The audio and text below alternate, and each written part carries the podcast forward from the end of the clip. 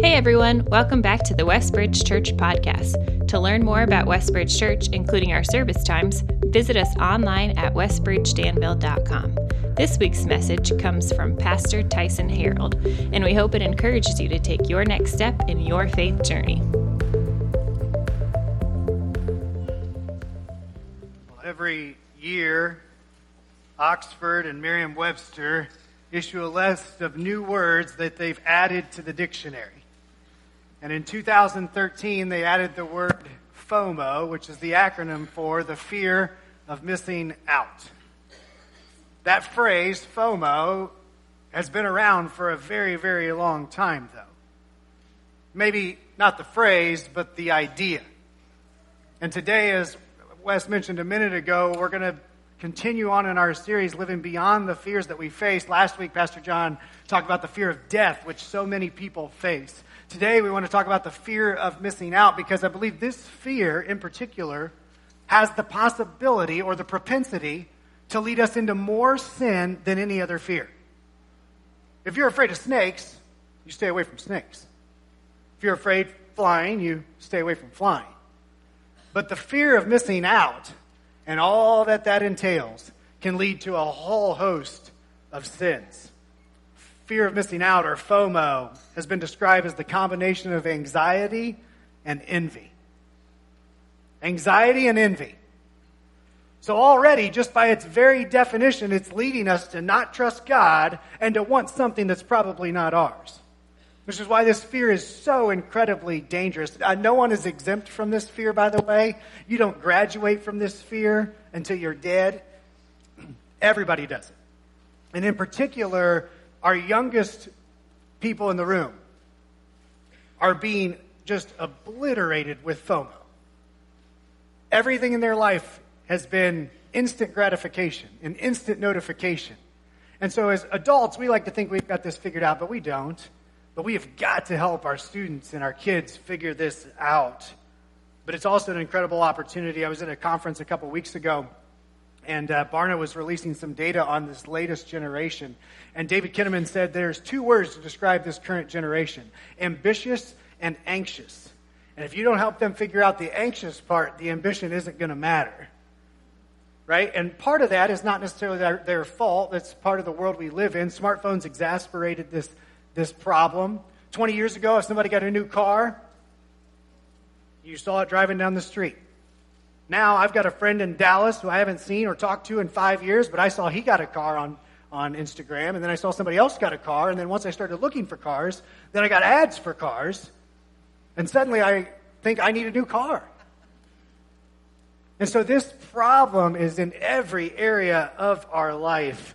If we help our kids get good grades, and do well at sports, but we don't teach them how to deal with anxiety and the, this fear of missing out, this is going to be a massive, massive issue. The prevalence of FOMO surged after 9 11, honestly, and there's some good parts to FOMO. If you remember after 9 11, uh, I grew up in, co- I was in college during 9 11, and you had Pat Tillman who left the NFL because he had the fear of not making a difference.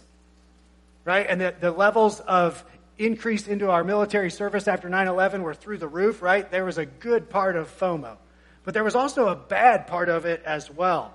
The phrase, fear of missing out, was first coined in a marketing study in 1996. And I remember reading this, this study in a class in college. Marketers understood that if we could get people to, to have a fear that they weren't able to get a hold of everything, it would lead them to buy everything.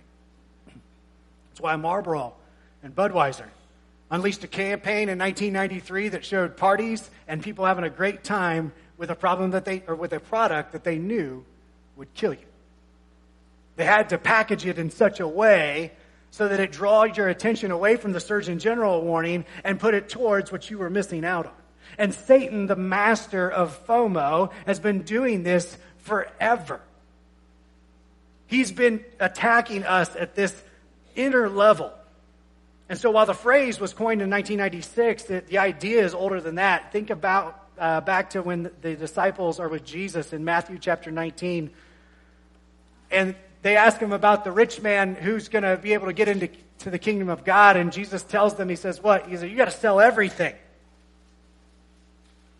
And then Peter pipes up and he says, Wait a minute. We did sell everything. What do we get? And so we see FOMO even present in that. And what does Jesus tell them in Matthew 19 29? He says, And everyone who's left houses, or brothers, or sisters, or fathers, or mothers, or wife, or children, or fields, for my sake will receive a hundred times as much, and they'll inherit eternal life. The disciples were afraid. They had given up everything, and they weren't sure it was worth it. And today, I think for some of us, we think following Jesus, we've given up some stuff and we want to know today, is it worth it? Can I tell you today that it absolutely 100% is? And I'm going to show you from God's word today why you are not missing out on everything that you think you're missing out on. And that we can have great confidence, not in our ability, but in God's provision in our life. But the idea of FOMO goes older than Jesus.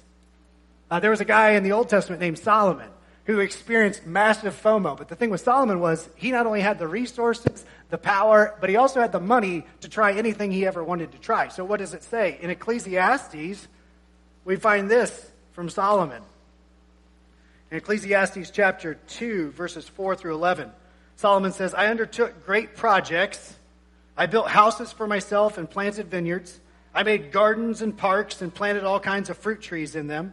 I made reservoirs to water groves of flourishing trees. I bought male and female slaves and had other slaves who were born in my house. I also owned more herds and flocks than anyone in Jerusalem before me. I amassed silver and gold for myself and the treasures of kings and provinces. I acquired male and female singers and a harem as well. If you don't know what a harem is, ask your neighbor. The delight of a man's heart. I became far greater than anyone in Jerusalem before me. In all this, my wisdom stayed with me. I denied myself nothing my eyes desired. I refused my heart no pleasure. My heart took delight in all my labor and toil, for this was, or all my labor, for this was the reward of my toil. Then pay attention to verse 11. Yet, yet, when I surveyed all that my hands had done and what I had toiled to achieve, everything was meaningless, a chasing after the wind. Nothing was gained after the sun. If this guy, who was a king, and literally had everything that you could want, everything that your heart could desire. And he comes away at the end of it and he's like, Yeah, but you know what? It was all pretty much meaningless. What makes you think today that God's holding back something from you that you just have to have, that, that, that you're going to be better off? Because you can't afford what Solomon could afford, nor do you want what Solomon had, I would argue. And so we see that this idea of FOMO is, is ancient. Matter of fact, it's so ancient it goes all the way back to the very beginning. We're going to spend most of our time this morning in Genesis chapter 3 if you want to flip over there. Now, the danger with Genesis chapter 3 is everybody's read Genesis chapter 3 before. so I want to, just for a moment, just tell myself and tell yourself, I'm going to learn something new today. And you're probably not going to learn it because I said it. You're going to learn it because God, through His Spirit, through His Word, will reveal things that maybe we haven't seen before. And so, if you would, just internally tell yourself, I'm going to learn something new today. Because when we come to a passage like this, you're like, I've heard this before. I know what happens. But do you realize that FOMO is what led Eve to sin? And FOMO, if you don't watch out for it, will lead you to sin. Genesis chapter 3, at the very beginning, we see it says, Now the serpent was more crafty than any of the wild animals the Lord God had made. He said to the woman, Did God really say you must not eat from any tree in the garden? The woman said to the serpent, Well, we may eat fruit from the trees in the garden. But God did say you must not eat fruit from the tree that's in the middle of the garden, and you must not touch it or you will die. You will not certainly die said the serpent to the woman. For God knows that when you eat of it, your eyes will be opened, and you will be like God, knowing good and evil. When the woman saw that the fruit of the tree was good for food and pleasing to the eye, and also desirable for gaining wisdom, she took some and ate it. She also gave some to her husband who was with her, and he ate it. Then the eyes of both of them were opened, and they realized they were naked. So they sewed fig leaves together and made coverings for themselves. We see Satan appear in the garden under the disguise of a serpent. And he does that over and over and over again in our lives. Matter of fact, I would argue that FOMO is the disguise that Satan is using today. He's using something because if Satan would have just appeared I often wonder would Eve still have questioned what he said? But he used a disguise of a serpent. I don't know why, other than it says that he was more crafty and cunning. And this particular serpent started asking questions and throwing bombs towards Eve. FOMO appears to be the disguise of our day. Um, I'm thinking about it this way you have to make the most of your day. You got to check off your bucket list before you die. You got to be the best that you can be. All inherently not bad things. By themselves are probably a great idea. Matter of fact, you could find a scripture to support most of those concepts. But what does Satan do? He takes the good that God intended and he distorts it and twists it and disguises it every single time. The serpent tells Eve, Did God really say? Did God really say? Sin always starts with questioning one of two things the goodness of God or God's word. The goodness of God or God's word. And the serpent says, Did God really say you must not eat from any tree in the garden? Did God really say? I was reading this past week on this, and I think he also was not only questioning God, he may have been questioning Adam and his leadership as well. Because if you look back to chapter 2, which, by the way, if you haven't read Genesis 2 and 3 lately, you got to do that this week. In chapter 2, we see that God gives the command about what to do in the garden, and he gives it to Adam. Do you know who's not there? Eve. She wasn't even created yet. Now, I know all you ladies in the room are thinking, if it's left up to my husband to tell me the directions, it is not going to happen. Well, the good thing is it did happen. Adam did his part, thankfully, ladies. He did. Now, I don't often, but, and your husband may not often, but he did his part. He told her what God has said.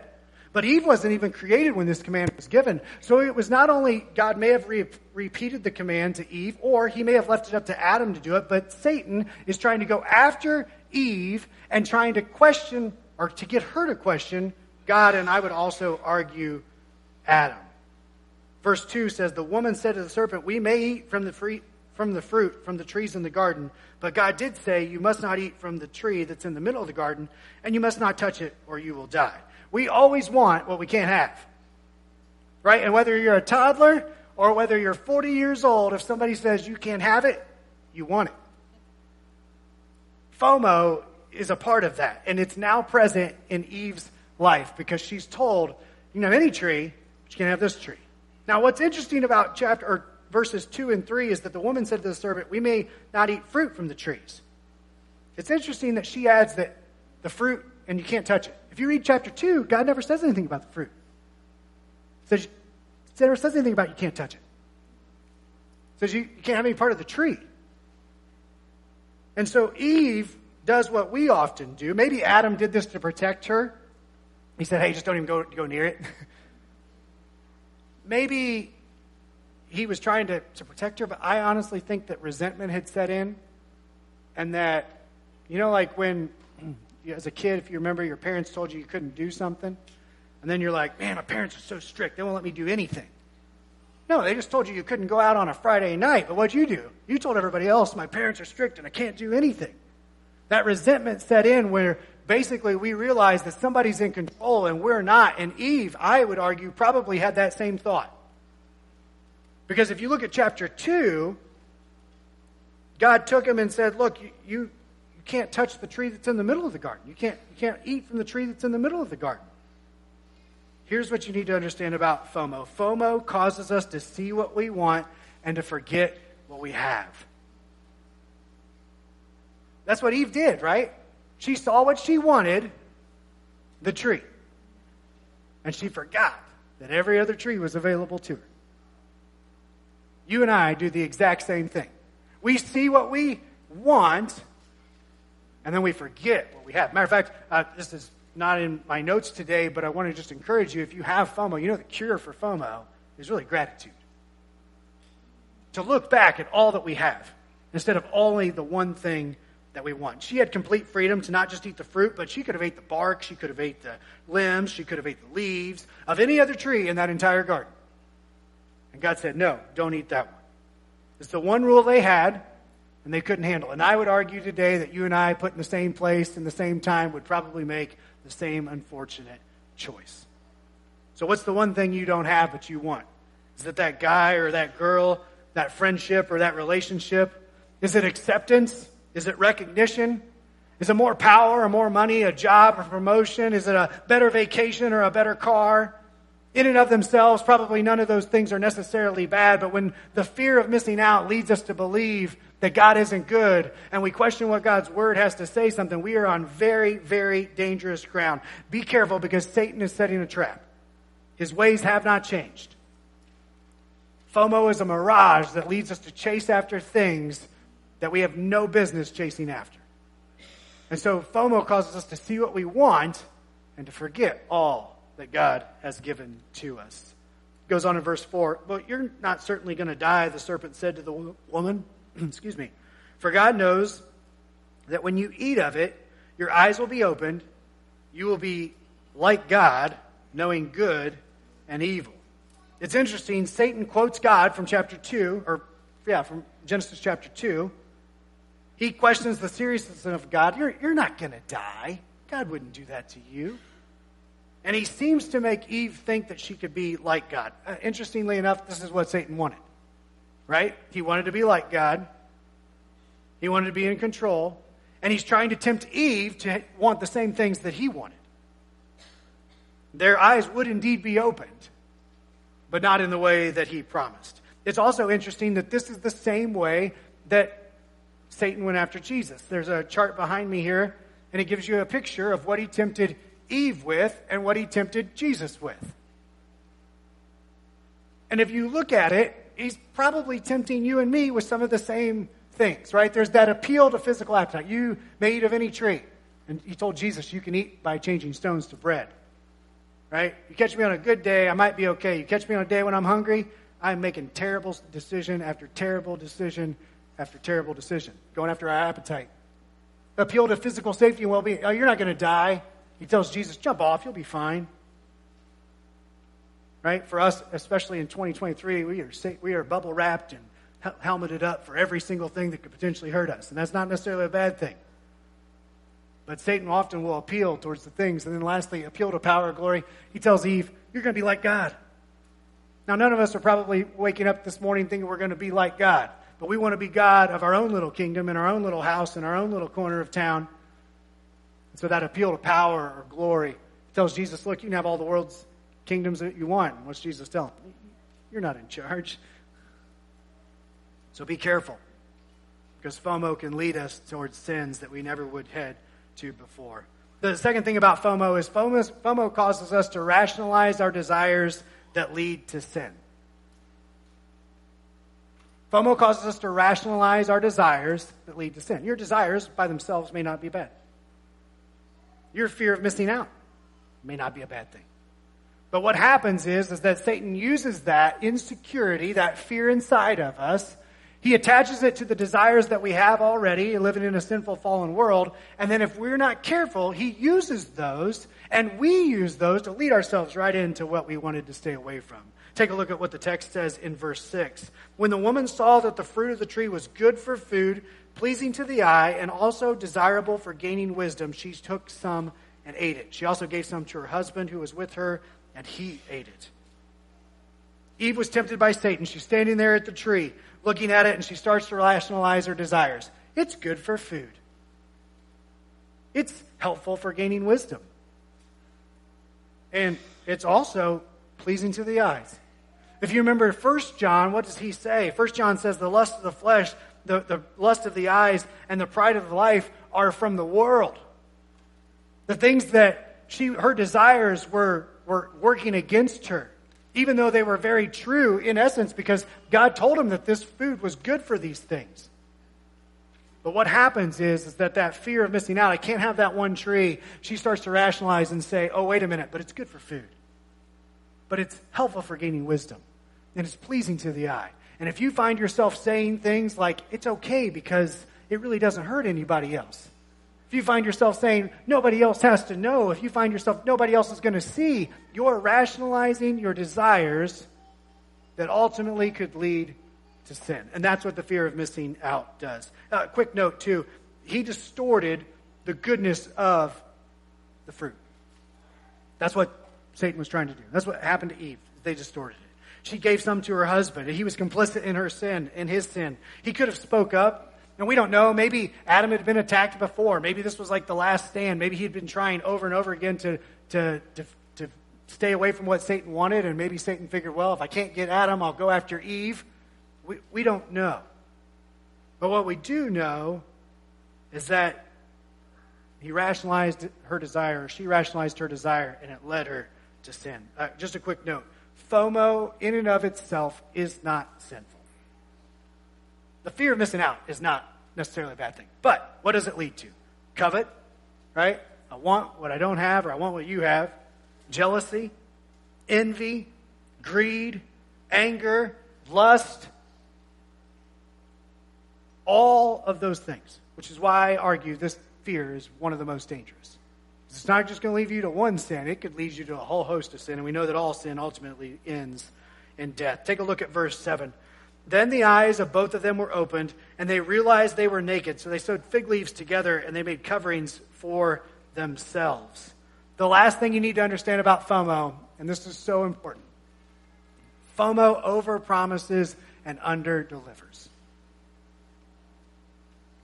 Satan told Eve, You're going to be like God. You'll know good and evil. And it's true, she ate the fruit, and she suddenly knew what good and evil was. But not like God. She knew all the effects of it. Her eyes were opened, but not in the way that they had hoped. Immediately, shame enters into the world. God holds Adam responsible for this sin, and all of the sin and consequences come to bear on Adam. And what we find out through the rest of Scripture is it bears on all of us as well. And so, FOMO, that fear of missing out, always over promises and under delivers. You think that if you just get, like, I'll use the analogy of a car again. When you get a new car, you're like, I got a new car, and then what do you notice? Everybody has a new car. And everybody actually has the same car that you have. Right? You think, well, if I just get a better relationship. You know, like Halle Berry has been voted the sexiest woman alive three different times. Halle Berry has been divorced four times. So no matter what promise or hope was there in her beauty, something else is going on. But yet we think if we just had a better looking spouse, or we just had a better car, or a better house, that suddenly it's going to fix all of our problems. And what do we find out? The problem is indeed us. So start there and then move on from there. This isn't just FOMO, by the way. This is any sin. It all overpromises and underdelivers. It all sells itself one way and then cuts your feet off from underneath of you. Eve thought she was missing out by that one tree. And I would argue that most likely there's something in your life that you're missing out on as well. Can you see it? And I have nothing against if you got a new car this week, awesome. I'm celebrating with you. We all need a new car at some point because it is, just isn't going to last which is proof, yet once again, that it overpromises and underdelivers. Because it's going to break, and you're going to have to get another. this past spring break, Liam and I were running on spring break, and I particularly treasure the idea of running with him right now because this is, I'm convinced, the last year I'm going to be able to run and beat him. And so we're out on spring break running around, and we were blessed to stay in a really nice area of town, and we were cooling down after our run, and as we're walking the streets along, we move two streets over, and the houses are bigger, the boats are bigger, and the cars are nicer. We get a third street over, and the houses are bigger, the cars are nicer, and the boats are bigger. We get to the fourth street over, and you, you see what happens? The houses are bigger, the cars are nicer, the boats are more impressive. And I told him, I said, Bud, just a reminder here in four streets, there will always be somebody with more money than you. There will always be somebody with better than you, but there's also a whole lot of people that are worse off than you as well. You want the cure for FOMO, it's to be grateful with what God has given you. Sure enough, we're at dinner that night, and a bigger boat yet rolls through. And I said, Look, those people all thought they had it in the bank. And this guy's out here cruising through the bay, showing off he's got it bigger than that. So be very, very careful of what you're looking at and what you're doing because FOMO can lead, it always overpromises and underdelivers. It can lead us to sin if we're not careful. So what do we do? How do we escape this uh, fear? I got a verse to share and three quick tips, and uh, then I want to talk to you just a little bit more about Eve. Ecclesiastes chapter 3. After Solomon says it's all meaningless and there's nothing to do, he gives the answer to FOMO right here. He says uh, in, in Ecclesiastes 3, verse 12 through 13, I know that there is nothing better for people than to be happy, to do good, that each of them may eat and drink and find satisfaction in their toil, for this is the gift of God. You know what you should do tomorrow? Be happy, do good, and find satisfaction where you're at and where God has placed you. A couple of uh, quick things to share with you, just uh, helpful, practical things. Solomon didn't have a smartphone, so I'm going to go ahead and say this. Somebody asked me this morning, they're like, You're always against smartphones. I am not against smartphones. But if you look at the rate of suicide, depression, anxiety, suicidal ideation, behavioral problems, you look at that chart, and around 2007 or 2008, that thing quadruples. What happened in 2006? There was an iPhone that came out, and suddenly we were all put face to face with not only our own desires, but everybody else's desire. So, number one, spend less time on your phone if you have the problem of FOMO. Not saying you can't have a phone, you can't do whatever, just spend less time on it. It'll help in regards to FOMO. Spend less time on your phone. Number two, um, acknowledge that you're going to miss something. If you travel around the world at all, you'll, you'll see this. There's like a whole, every time I'm amazed, every time I go out of the country, I'm like, there's a whole different group of people with a whole different culture and a whole different set of ways that have no concept that I'm even alive. There's always going to be, you're always going to be missing something, which should hopefully lead us to have gratitude for what we have. And then number three, this is huge allow God's sovereignty to lead towards contentment. Allow God's sovereignty to lead towards contentment. He could have put you at any time, at any place, throughout all of human history.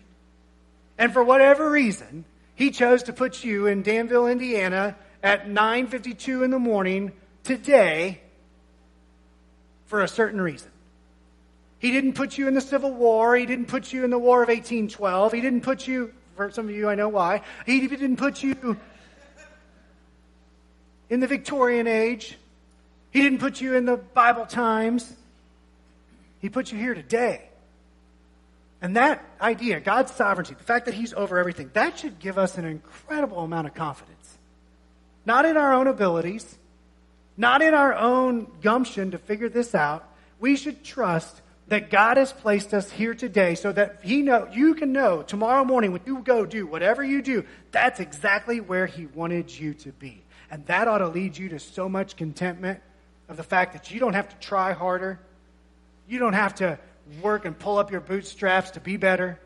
You don't have to do any of the things that our world says. You don't have to be everything to everybody. You just need to be everything to the person that God puts in front of you today. And when we look at 1 Timothy 6 6 that says, Godliness with contentment is great gain, I'm telling you, it is so important. It's been my word for three years contentment. And I was going to do it for a fourth year, but I felt like I, I was getting just a glimpse of it. Godliness with contentment is great gain. Not only did he put you at the right place at the right time for the right reason, but he also, for those of us who are Christians, he put us in the body of Christ. And when you understand that, it should transform. I don't have to be the best at everything. Because I can give you a list of about five people that are better than I am. I'm like a left pinky toe. And I'm content with it now. At 35, I was not content. At 30, I was not content with it. But at 40, I'm like, I'm going to play the left toe, pinky toe, and I'm going to do the best pinky toe I can be. I was reading it this week in um, William P. Smith's book, Loving Well. This was so helpful to me. I hope it's helpful to you. When I realize that God makes his gifts fit each person, there's no way I can covet what you got because it just wouldn't fit me. It just wouldn't fit. So instead of running around like all worried about that you got to measure up and be just right and you have the fear that you're just not good enough and you're just not fast, you're not. You're not good enough. You're not fast enough. You're not smart enough. You're not whatever enough. But God is. And that's what drives us to this final point. FOMO really is a symptom of a greater issue. And that issue is you find yourself asking, Am I loved? Am I significant?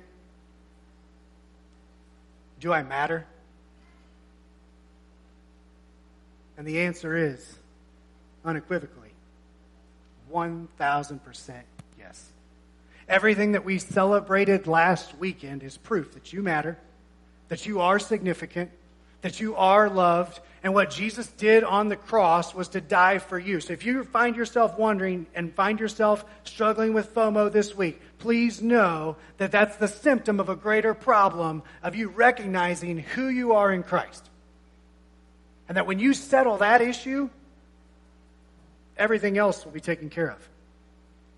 Now, you may not end up with that great house you wanted. You may not end up with that new whatever. But just as Jesus told Peter and the disciples, I think he would tell you and me today, is that anyone who gives up those things will inherit not only eternal life, but a hundred times more. So, yeah, you may not get it today, and you may not get it next week, and you may not get it in your retirement, but one day, Jesus will indeed do that. There's one more thing I want to share with you. In 1 Corinthians 15, chapter 22, it says, For in Adam all die, so in Christ all will be made alive. That decision by Eve and Adam sent them to their grave, sent you and I to our grave. But in Christ, we are made alive. And if you don't have a relationship with Jesus Christ, He desires a relationship with you.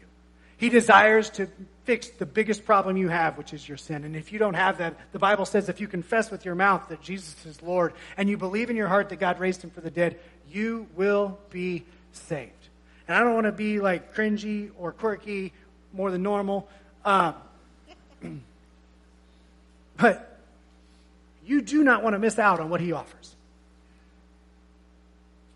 Because that is the only way you will be right with God.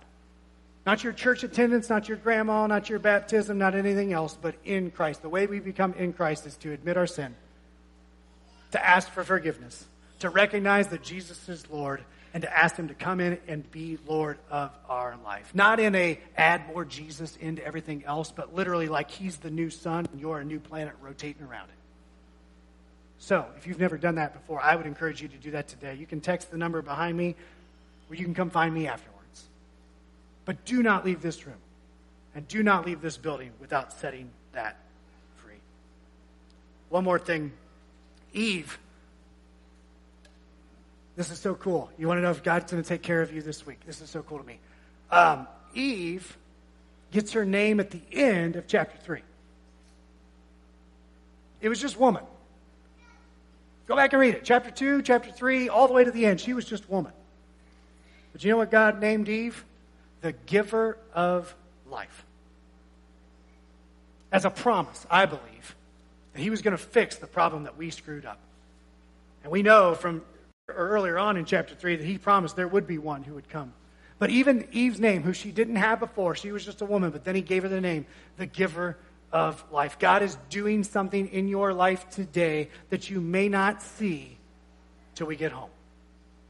But if you don't have a relationship with Jesus, you really will be missing out. Let's pray. God, thank you so much for your love for us today and the reminder of that great fear that plays against us. The God, that Satan loves to use to, to make us think that we don't matter. That Satan loves to use to help us to think that we don't care. And that we're not important. And that we're not valued and loved. And thank you so much for Jesus Christ, who answers the question of if we're valued and if we're loved, and if we matter. And so, God, I got to believe in a room this big that there's probably somebody who doesn't know you. And so, if you're here today and you don't have a relationship with Jesus Christ, can I just encourage you right now to ask God to reveal himself to you? He does that through his word, he does it through his people. And if you get to the place in your life where you're ready to follow him, I would love to talk to you. But for most of us, I would imagine we've done that. And so, God, I pray today that you would help all of us here and now that even in this moment that you would reveal the one thing that we think we're missing out on. And God, that you would show it for what it is. God, help us to be content people. Help us to be people who are satisfied with you and trust in the sovereignty of your care. And God, that that would lead us to be a kind of people. While the world is running around like chickens with their heads cut off, we would be steady. We would be solid and we would be secure. Not because we did anything in our own effort, but because that's who you are. God, we are grateful for it, thankful that we don't have to live in fear. And I, I pray, God, that you would help us to do that today. In Jesus' name, amen. If you were encouraged by today's talk and believe it would be helpful for others, please be sure to subscribe or share. To experience other messages or find helpful resources, visit us online at westbridgedanville.com.